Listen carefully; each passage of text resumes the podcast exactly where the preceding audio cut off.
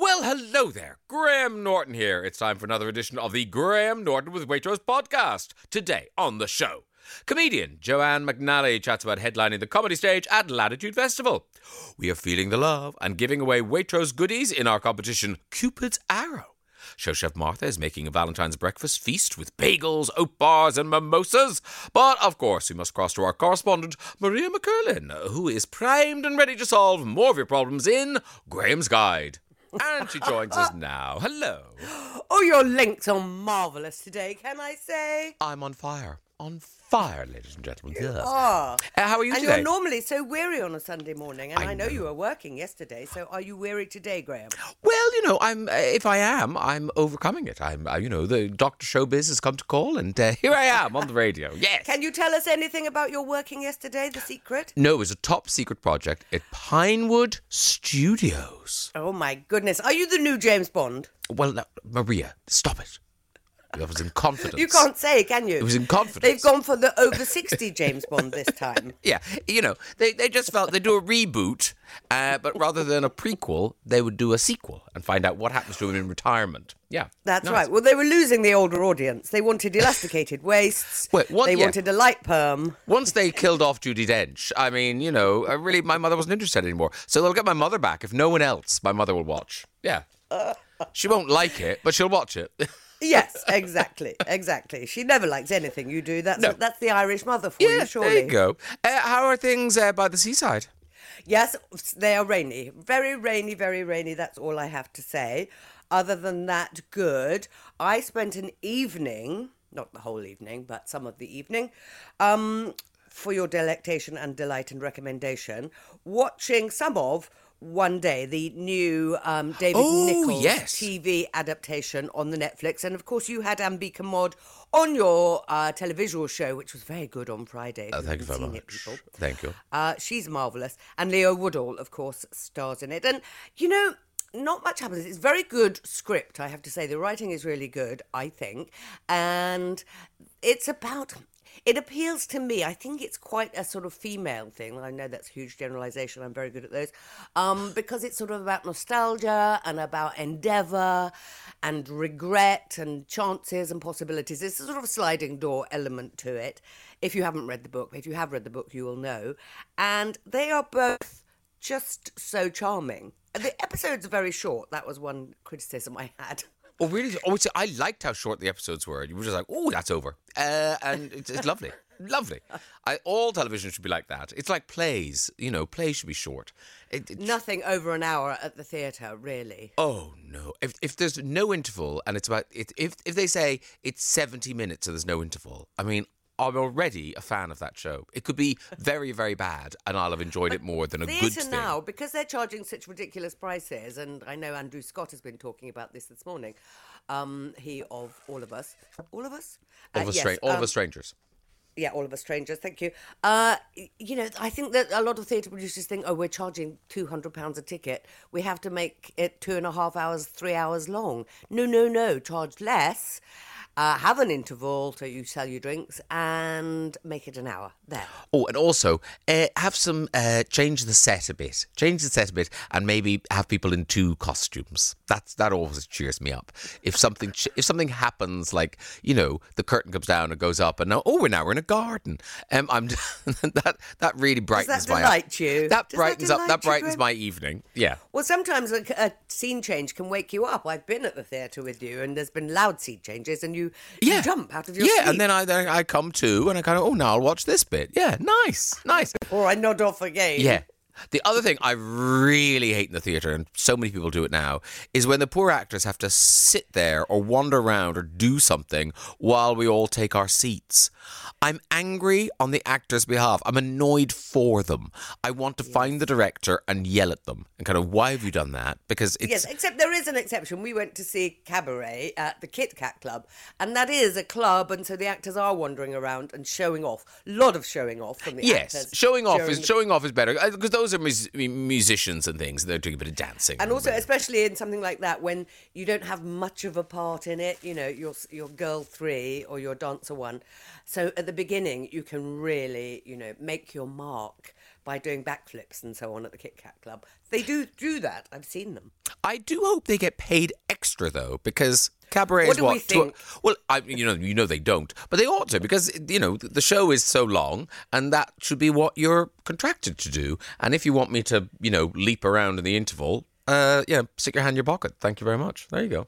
I think there's so many people lip- leaping around at the Kit Kat Club that if I were one of those performers, I would sit really still with a fag and draw focus. so people wonder, what's wrong with that woman? Uh, yeah, She's and then people, and, really and then and, and everyone would come up, everyone would come up and tell you to put your cigarette, and you would go, "I'm working." It's herbal.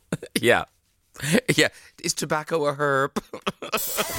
Virgin Radio. Featuring Maria. nice, nice. Nice. Okay, this is quite a long one, so put your feet up. Right. Here we go. Dear Graham and Maria, 11 years ago, my middle son told us that he wanted to propose to his girlfriend of three years and marry her immediately after she finished university. He told me about it as we've always been very close and talked about mostly everything. I said they should consider living on their own for a year, as he hadn't, and I felt it was the only time in his life he might have that experience. However, that was shared with her, and she was personally very offended. She interpreted it as we don't want him to marry her. We'd included her in every family event, including payment for her to fly to a family trip in Alaska and a family wedding in Chicago, paying all expenses. Hmm. They've now been married for 10 years and we are not invited to see them, him or our two grandchildren. Her divorced and remarried parents hmm, do not speak to each other, but all live nearby and see them frequently, going on holidays, etc. We are five hours away. The last time they visited here was 18 months ago. She does not allow the four year old or six year old grandchildren to video chat with us. We received no pictures. This year, for the first time, none of our family got their Christmas card. I casually asked about it, as the last time we went to see them, I overheard her remark to her mother that they had gone the weekend before to take the picture. I guess that's the picture for the Christmas card. She didn't answer and changed the subject. It's an area of hurt with my husband. I don't know anyone who has confronted a situation like this and made it better. We are in it for the long run, and when we do see our grandchildren, they are wonderful and loving, and it fills us up. Originally, she determined we would get together every two months, her choice. Now we haven't seen them for four months, and that includes holidays and birthdays. Oh, the last visit we were told we could drive the 10 hours round trip to see the kids for 30 minutes during their football game. We did. That's exactly what happened. We shared our granddaughter's time with her mother and brother while our grandson played. They left immediately after. Any advice, or should we just be happy that we have anything? and that is from Jem in overseas. Oh, Jem, there's so much detail in this, and all of it, you know, sad and not good for you. I would say, you know, I think there's more to this than the fact that you said maybe have a year living apart. That may have been the trigger, but it's clearly never been resolved and moved forward and a relationship formed you know, even when grandchildren were born, etc. I would say, Jem, how did you let this go on for as long as it has, for 10 years, without confronting it? Because now habits have been got into, you are not included. You are a 10 hour round trip away, uh, albeit, but she has said that you'll meet every two months. Maybe it wasn't available, so you, it's now gone to four months.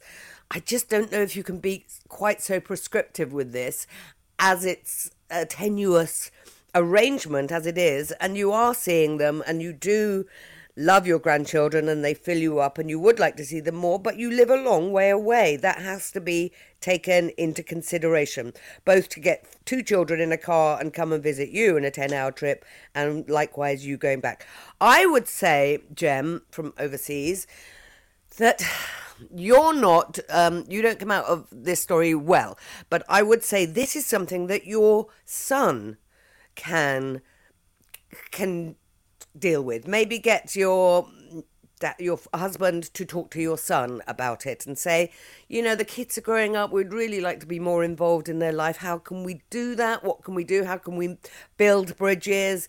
Um, it's been 10 years. And, but I think you have to stay out of this because clearly you and your son's wife are not on the best terms. I would say pass it over to him. Uh, rather than her, Graham. What do you think? It's a thorny one. It is, and I, you know, I do feel for Jem, but it's it's just it's sort of madness that you've let it go on for ten years. But then I wonder what you've let on for ten years because actually, you do see these kids. It's not like she's cut off all contact. So you, you don't see them as much as you'd like to. But then, you know, as Maria says, there's 10 hours uh, involved, five hours there, five hours back. So you're not going to see them all the time.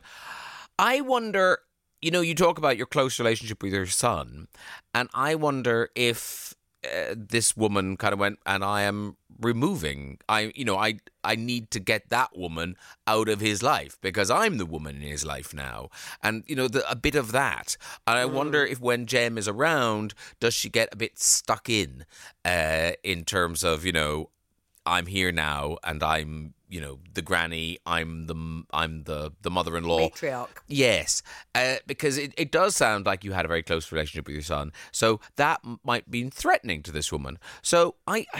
I just think the more you push here, Jem, the more you ask for, it's go- the less you're going to get because this woman is going to resist more and more.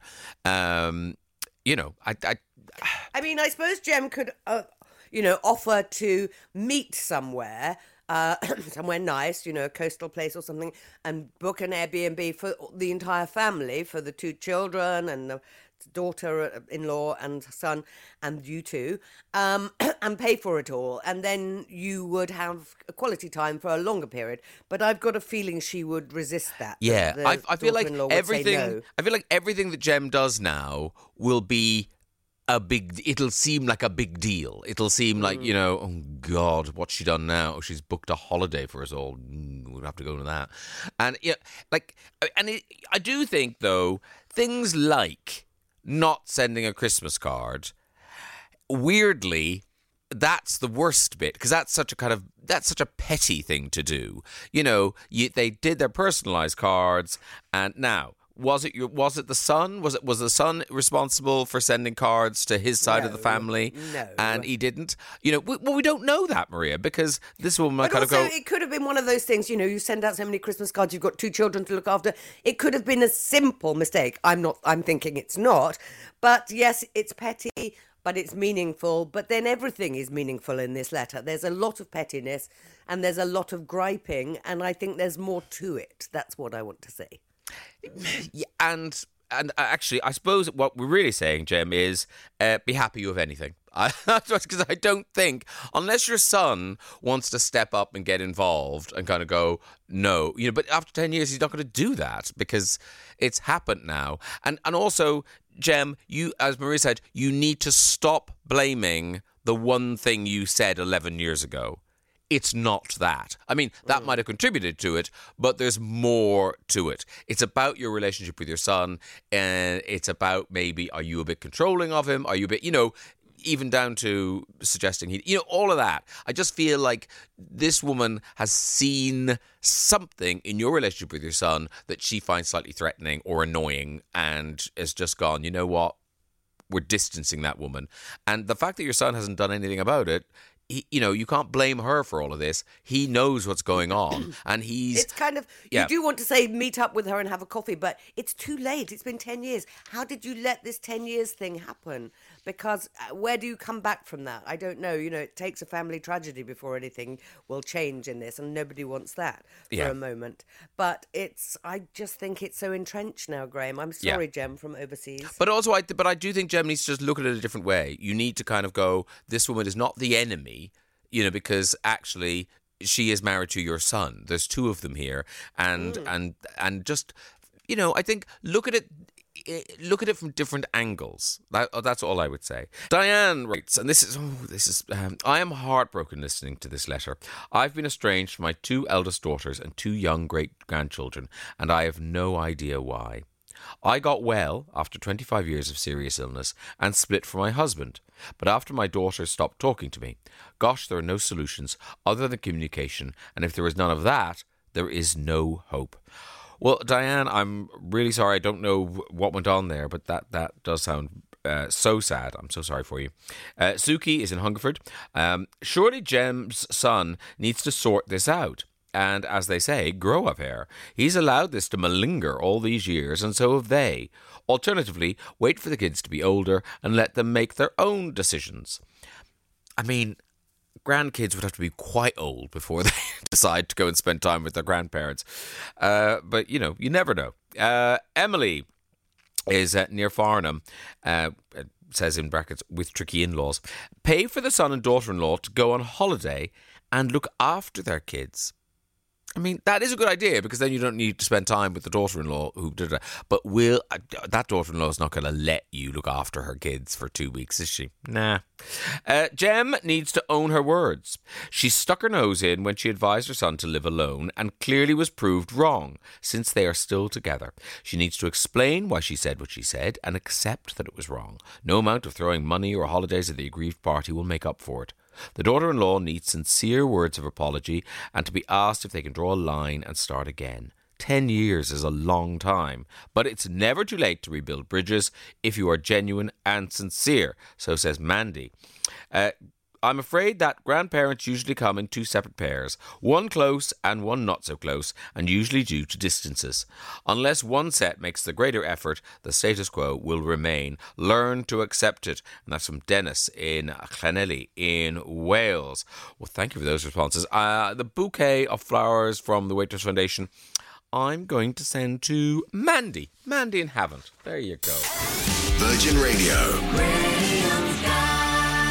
Meet Maria. Now, this is um, one of your favourites. It's a parking one and it's quite short. Oh, Here great. we go. Lovely. Dear, dear Graham and Maria, one of our neighbours parks absolutely terribly.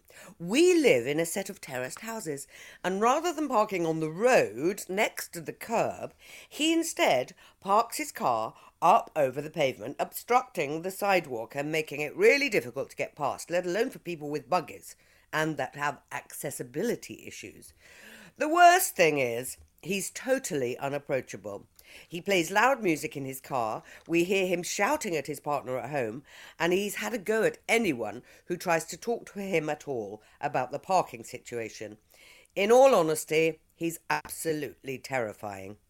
I've chatted with a couple of other neighbours close by, and we're at a total loss for what to do. Any advice would be very much welcome, and that is from Jason in Somerset.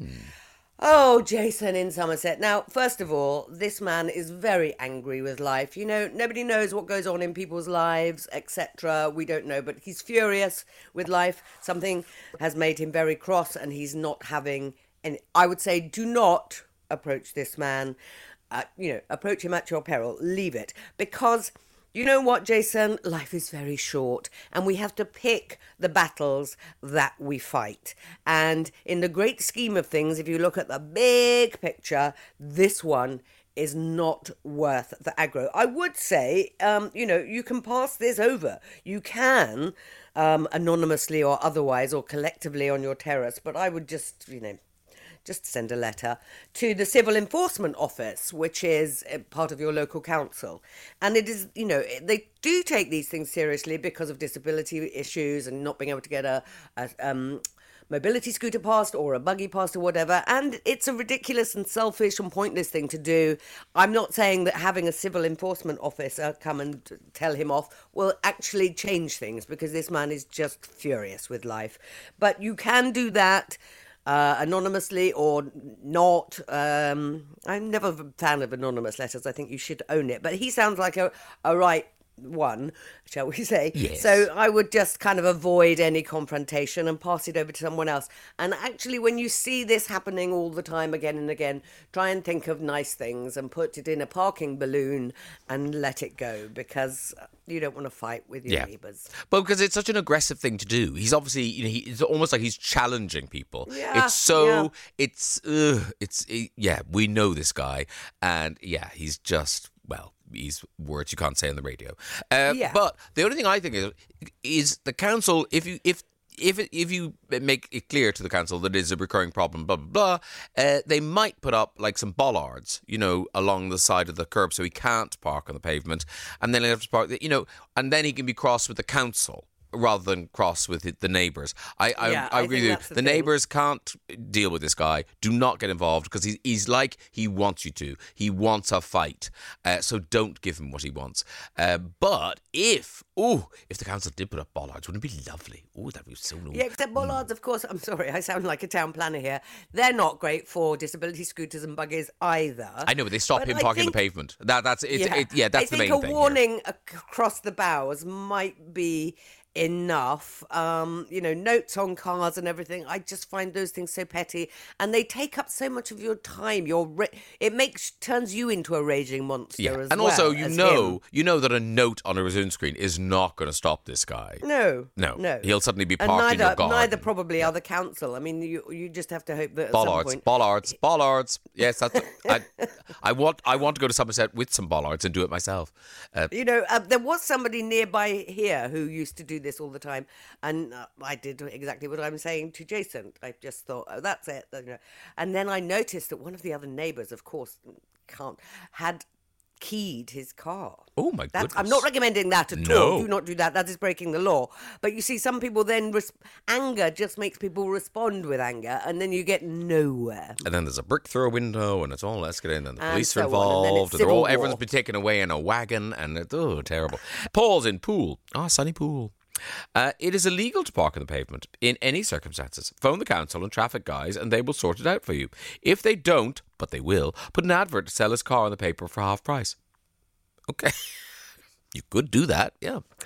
Uh, obviously, getting the local authority involved is the right solution. However, an effective option, we love this, oh, would be to let all the air out of his tires with a short, very, friend, very friendly note stating that every time he persists with obstructing the pedestrian right of way, this will occur. Job done. You're welcome. Happy Sunday, everyone. Emma. Emma, he's going to find you. He's going to track you down, and it's not going to end well. I, I think that, that that's aggressive, aggressive, and I'm I wouldn't do it.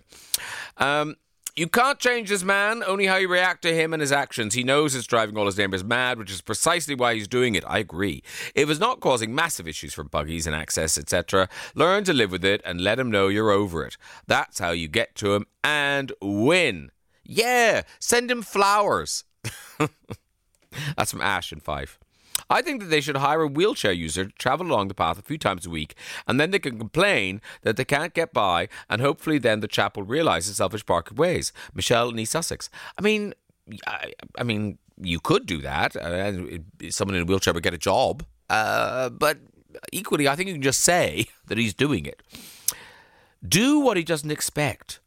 Be nice. Say hi. Wave hello. Tell him you like his music. Take a cake round. Be very friendly. It works. Don't mention the parking. Uh, uh, model how a nice neighbour acts, and after a few months, he may be parking on the road. Oh, Jan.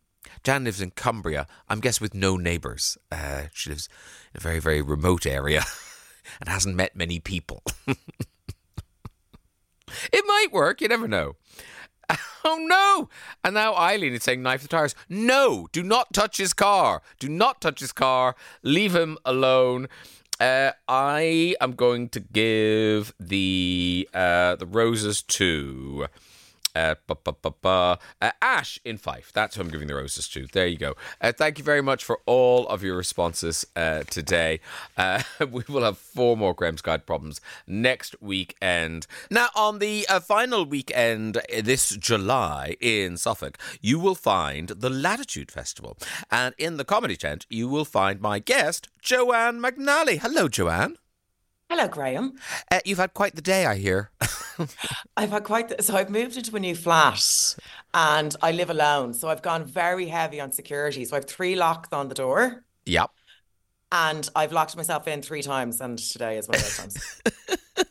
yeah. So usually I just throw the key down to the neighbor, but she's not there. So they, I can get out, but just not quite yet. Oh, okay. So the fire brigade won't have to come or anything. No, no, no, no. They don't have to take the windows out or anything. Maggie, Maggie downstairs will let me out, but she's just not there. But but how can the key open from the outside but not from the inside? because there's something where it's there's three locks on the door, and the middle one is like a it's a it's a jammed lock. Yeah. D- please don't scare me. I've done it before. It'll be fine. Yeah. Uh, If, if future, I wouldn't bother with that one. I, I feel like two locks I know. Yeah, enough. I think three times is too many. I think it's trying to teach me something. yeah, un- unless unless you, you've had a terrible scare and there's a man outside. But uh, I, I would say Well, yeah. I get a, I get a lot of Deliveroo. I get a lot of like Ubers. I'm just, I'm just conscious of. I watch a lot of true crime. I'm conscious about security. I love true crime, and I'm very conscious of locking myself in, locking the windows, locking everything. Yeah, I just see rats outside your house laughing at you, eating your Deliveroo because it, it can't get in. My foe is going to be destroyed by one o'clock. Uh, now, the Latitude Festival in July, because you're going to Edinburgh again this year, aren't you? I am. I'm doing a two week work in progress for my sins. Oh, you're doing one of those. yes, I'm doing a whip. Oh. Oh. I don't know. I honestly don't know if I could. I think I've gotten soft. I don't know if I can handle a month up there again. To be honest, It's too long. It's, it's too, bloody long. long. It's crazy. It's it's cr- it's tr- it's crazy. It's too long. But I I think a lot of people have copped onto that now. Every day, like it's just too much. yeah. I mean, I don't love comedy that much. No, what I mean? exactly. I think people do it and then they go, "Oh, I'm, I'm that, why am I doing this?" because Yeah. I mean, it's lovely. You see audiences every day, and, and the show does become amazing by the end of the month. But Oh, yeah. yeah. But but still, there must be better ways to do it. So you're doing uh, two weeks up there. So the, the the stuff you're doing at Latitude will it be that stuff, or will it, will you be doing your greatest hits? How will you approach a festival like that? That's a great question, actually. It depends how much work I do between now and then. Like I am, I'm about to start writing a new show. I'm, I've been, I, I like, I did Prosecco. My last tour, Prosecco Express, went on for far too long, really. Um, so I'm dying to write new material because I'm kind of sick of my own voice telling the same stories. And my life has completely changed since the last tour. So I'm going to have to get, I'd say Latitude would probably be a mix of both. Do you know what I mean? It's a scary thing starting with a completely blank page. So I'll Yeah. probably take a bit of the old stuff and throw in some new stuff and see what happens. And we should say uh, you you're there, but you're not the only one. It's just a, a really kind of female centric comedy bill. Yeah, there is. It's myself, Sara Pascoe, Judi Love, I think, headlining. Isn't that right? And Jo Brand, I think, is, is she still going? Yeah, Jo Is Brand. she? Yeah, Is she? Yeah. I didn't know she was going. Oh, love Yeah, yeah, yeah, Oh, you'll see them all. Lovely. fab. Yeah. And, and I wonder because we were talking earlier about your your podcast, which is so popular. My therapist ghosted me, uh, which you do with uh, Vogue, Vogue Williams. And, Yeah. And I, I was listening to it actually, and I was thinking, I wonder if this makes writing material harder because you kind of use up your stories chatting on the podcast. You're absolutely right. It, it so I, I kind of I like I'm I don't know if you're the same, but I only have so many eh, funny thoughts. in, you know what I mean? At one go. Yeah, and you can only right, be locked anything- in. You can only be locked in so many Yeah. times. Well, three times. But it's it, it's like every single interesting or funny thought you have, and they're not even interesting or funny. You try and flesh out on the pod for material. But I think what'll happen is I'll take the pod stuff and maybe kind of build on it. yeah, hone But you're it. right. Yeah. It is. A, you are kind of churning out a lot of content for the podcast every week, and we do two of them a week. Do you do two a week? Yeah, we have a main and a bonus. Oh, I so didn't it's two a week. Yeah, no, the bonus is shorter, and we do a lot of listener emails and stuff. But um, but yeah, you're da- you're absolutely right. I think about that all the time. I'm like, how am I going to? I, I don't know. I'm going to have to take up a hobby, hang gliding or something. I need a near I need a near death experience or something to write about. Yeah, or do one of those kind of crazy things, or like you'll swipe, uh, you know, uh, right or left, whichever it is, on everyone on a, an app or something, and kind of you know. Oh yeah, well well, men are always a gr- men are like a fountain of content, really, aren't they? I love that. good, good for Yeah. something. Yeah. Yeah, exactly. Jokes. and the success of that podcast. How so? Talk talk to about the beginnings of that podcast. How did it? How did it come about? How did how did you and Vogue decide Well- where we're doing it? Well, so I just moved. I moved to London just before lockdown, which was fantastic timing, and I had nothing else. The other way, like there's uh, kind of comedians who might have a script in the pipeline or a sitcom or something in the pipeline. My pipeline was very empty. So basically, all I had was stand up. I had nothing else in my basket. I'd kind of put all my eggs into my life, and then. When lockdown happened, I was like, "Oh God!" Because people were saying comedy wasn't going to come back, or if it did, everyone would be like in plastic zorbs in rooms and no one could touch. And, all. and I was genuinely thinking, "Will I just go back and do nursing?"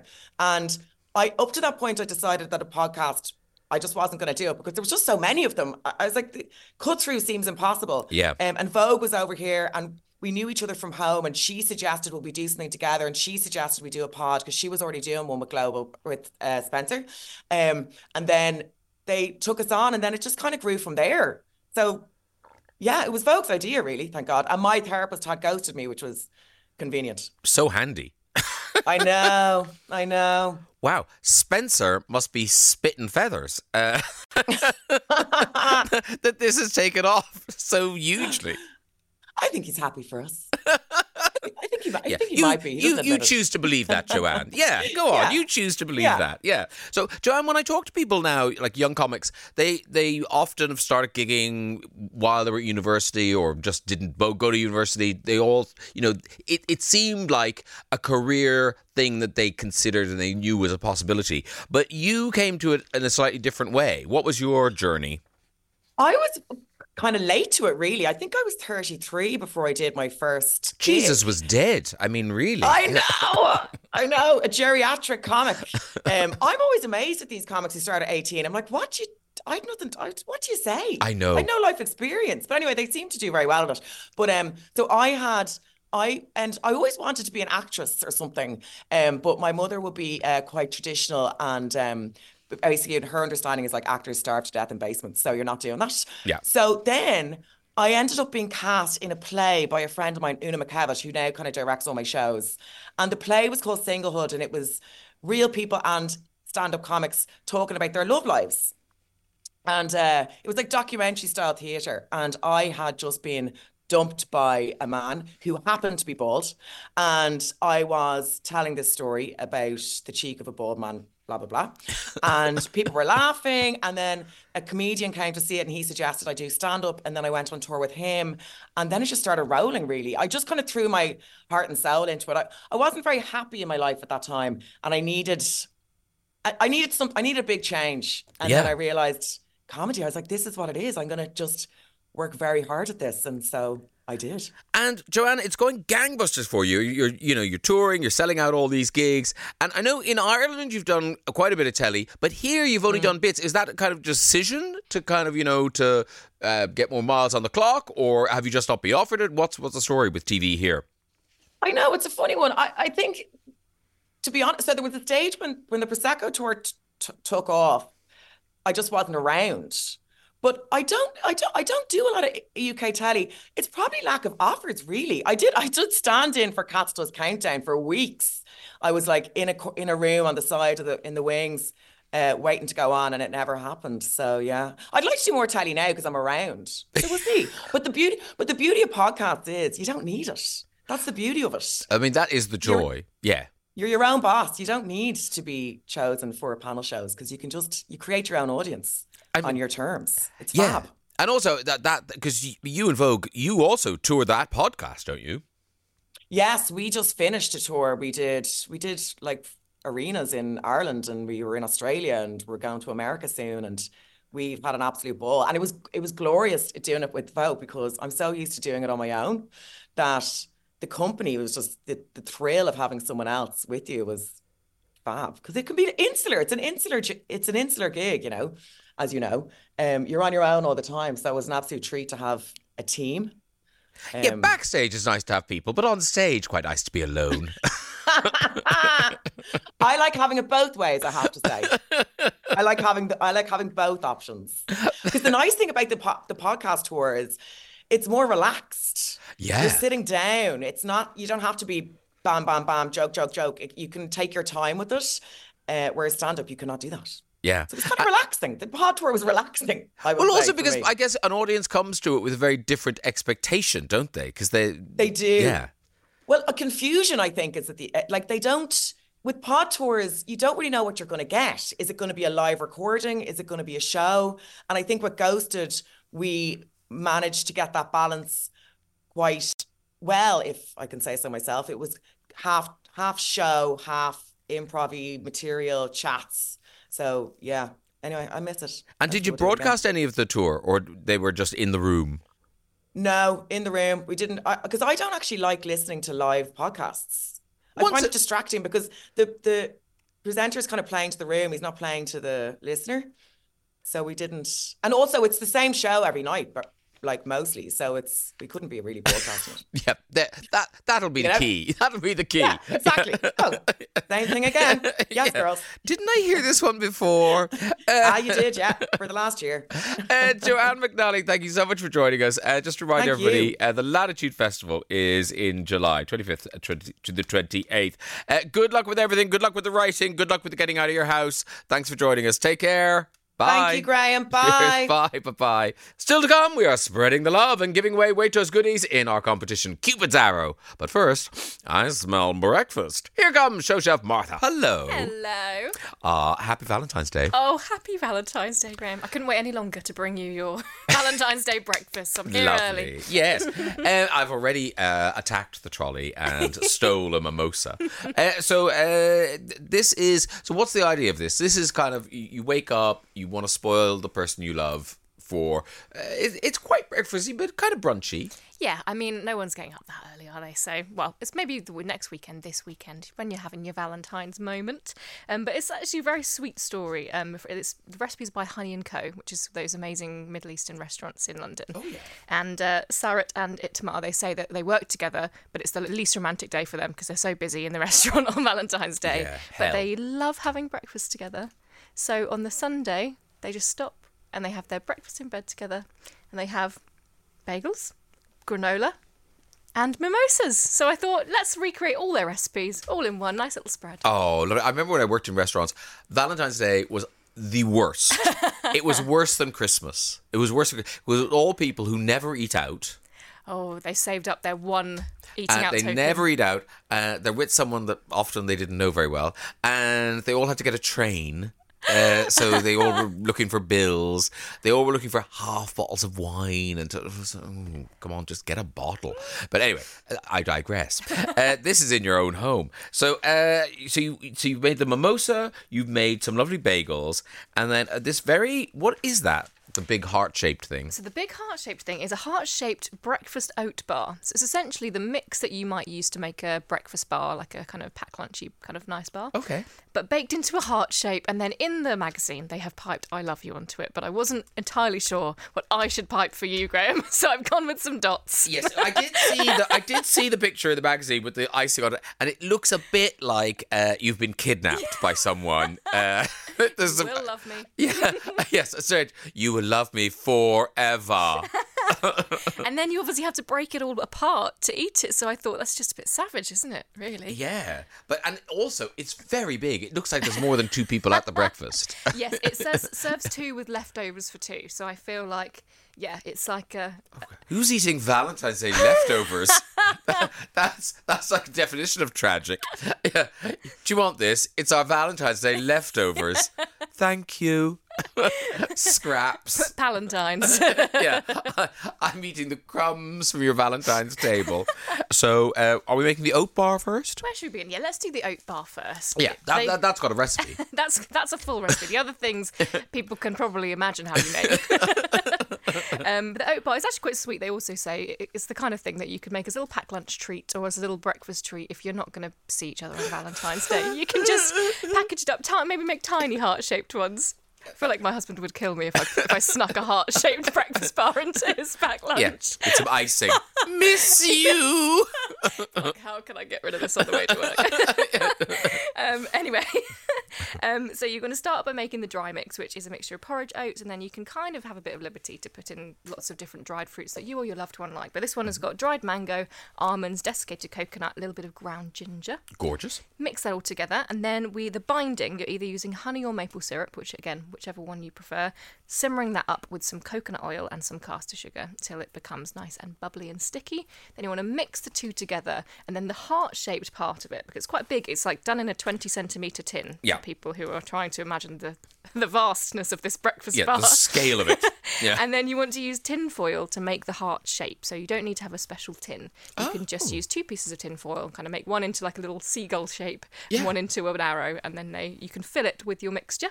Goes into the oven 25 minutes, and then when it comes out, cool it completely. Then it should hold itself together, and you can top it with a nice little white chocolate message. If you so desire. yeah, I, I, I'd skip that bit, but uh, uh, okay, very, very A nice. drizzle is enough. Yes, and you could serve that with a little bit of yogurt or something, or yeah, that'd be quite nice. Yeah. it? Just a good old coffee or a mimosa to wash it down. a mimosa to wash down. Right, what's going into our blood orange mimosa? It feels very Christmassy to have like a, a nice fizzy orange drink Mm. in the morning. I just love it. So this is made with um, Waitrose number one blood orange juice. So you don't have to be squeezing all your oranges yourself. You just open a nice container of this lovely vibrant juice, mix it with a little bit of Campari. It's got some orange blossom water in there as well to give it a bit of florality, and then top it up with champagne or prosecco in a little glass. Keep everything nice and chilled. And that will set your morning off right. And then the mm-hmm. final thing on the menu is some cream cheese and chive smoked salmon bagels. So you're just taking some lovely poppy seed bagels. You're not having to make them from scratch unless you really, really want to. Unless you really love the person. and then we are mixing some cream cheese with some chives, spreading that over the bottom, topping it with salmon. Then it's got some breakfast radishes for a little pop of pink. Lovely. A little bit of cucumber, a bit of dill, and it's just that's that's a good breakfast to me. No, it's delicious and very simple to make, but it does look like effort's gone in because it looks very pretty. You can see the little baby radishes coming sticking out, and it looks really lovely. And you haven't had to cook and get too, you know, stirring scrambled egg and doing all of the stuff. It's quite nice to just be able to Yeah, throw it all together and not be too flustered. yeah. And if you end up alone, it can keep. Yeah, you can put it back in the fridge. yeah, Have just it pop late, it, have have it it tomorrow. have it tomorrow by yourself. Yeah, there you go. Just drown your sorrows with the with the extra mimosa. There you go. Uh, if you'd like the, the all those recipes, you can head to waitrose.com slash showchef. Uh, you can find those and indeed all of Martha's recipes. You could check out the delicious uh, visuals for all those items on our socials at Virgin Radio UK. Uh, Martha, thank you very much. We'll see you next weekend. See you next week. Uh, and have a lovely Valentine's Day. Oh, thank you. You too. Oh, you're you're last as a and not not quite a mommy yet. I know. Did they give you presents on Valentine's Day? Well, children. I hope so. That'd be nice. Well, you train. It's your kid. You train him up. Michael, I hope you're listening. Graham Norton on Virgin Radio. It's time, ladies and gentlemen. Yes, Cupid's Arrow competition. Uh, someone is going to get the chance to win all sorts of things that are on our big target. There's Prosecco, Shiraz, there's steak and chips, roses, there's a Graham Norton Waitrose gift box, or £200 uh, of Waitrose of vouchers. Uh, the role of Cupid will be played by Jack. Uh, previously, we enjoyed his performance as an elf, but you'll be glad to know today he's in sweatshirt and jeans. There isn't a nappy in sight. So it's all it's all good. It's all tastefully done. Uh, right. On the line, we should have Simon. Hello, Simon. Hi, Graham. Hi, how are you? I'm good, thank you. Yourself? Hey, grand. Thank you very much for asking. And uh, where are you, Simon? I'm in Alsager in Cheshire. Alsager, okay. And uh, tell me this. So, no, there, there was absolutely no. This was not a prerequisite to for playing the competition. So if you're a single gentleman with, no, you know, that's absolutely fine. But is there a Valentine in your life? There certainly is my beautiful wife, Marie. Lovely. All right. Well, is Marie there cheering you on? She is sat next to me. Yes. Okay. All right. Well, listen, Simon. Uh, you have to answer a very simple question in order to uh, qualify, and then Jack will fire the arrow. Here comes the question. It's a multiple choice, and bear in mind this is a Valentine's Day competition. That's all I'll say to you. Here we go. Uh, complete the title of this Beatles song. All you need is A. Air, B. Grass, C. Love. What do you think it is? Mm, a toughie. I think that might be C Love, Graham. Do you think? Let's see if you're right. Oh, you are absolutely marvelous. All right, so uh, we want we want to get the uh, two hundred pounds worth of vouchers, but there's lots of good prizes up here. So uh, you know, and, and with a fair wind, uh, the arrow will hit something. Uh, you're all right, Jack. Uh, okay, this is happening now, Jack. Okay, so now he, I can't tell you, this is a proper bow and arrow, and he's pulling it back now. Here we go. Oh, oh, oh! You did it! You did it! You got the two hundred pounds worth of Waitrose vouchers. Thank you, Jack. Oh, well done, Jack. Olympic team cannot be far away. I mean, Talk Sport are just down the road. I'm surprised they're not commentating on this. Uh, well done, Jack. Well done, Simon. And Marie can be all happy now, too. She's already shopping. Brilliant. yeah. £200 worth of vouchers to spend at Waitrose, winging their way to you. Take care of yourselves. Graham Norton on Virgin Radio. Thanks so much for listening to my show. You can catch me every Saturday and Sunday from 9:30 on Virgin Radio. Follow us on all our socials to keep up to date and make sure you check out our YouTube channel too. Just look up at Virgin Radio UK and you'll find loads of great interviews and live sessions. See you later.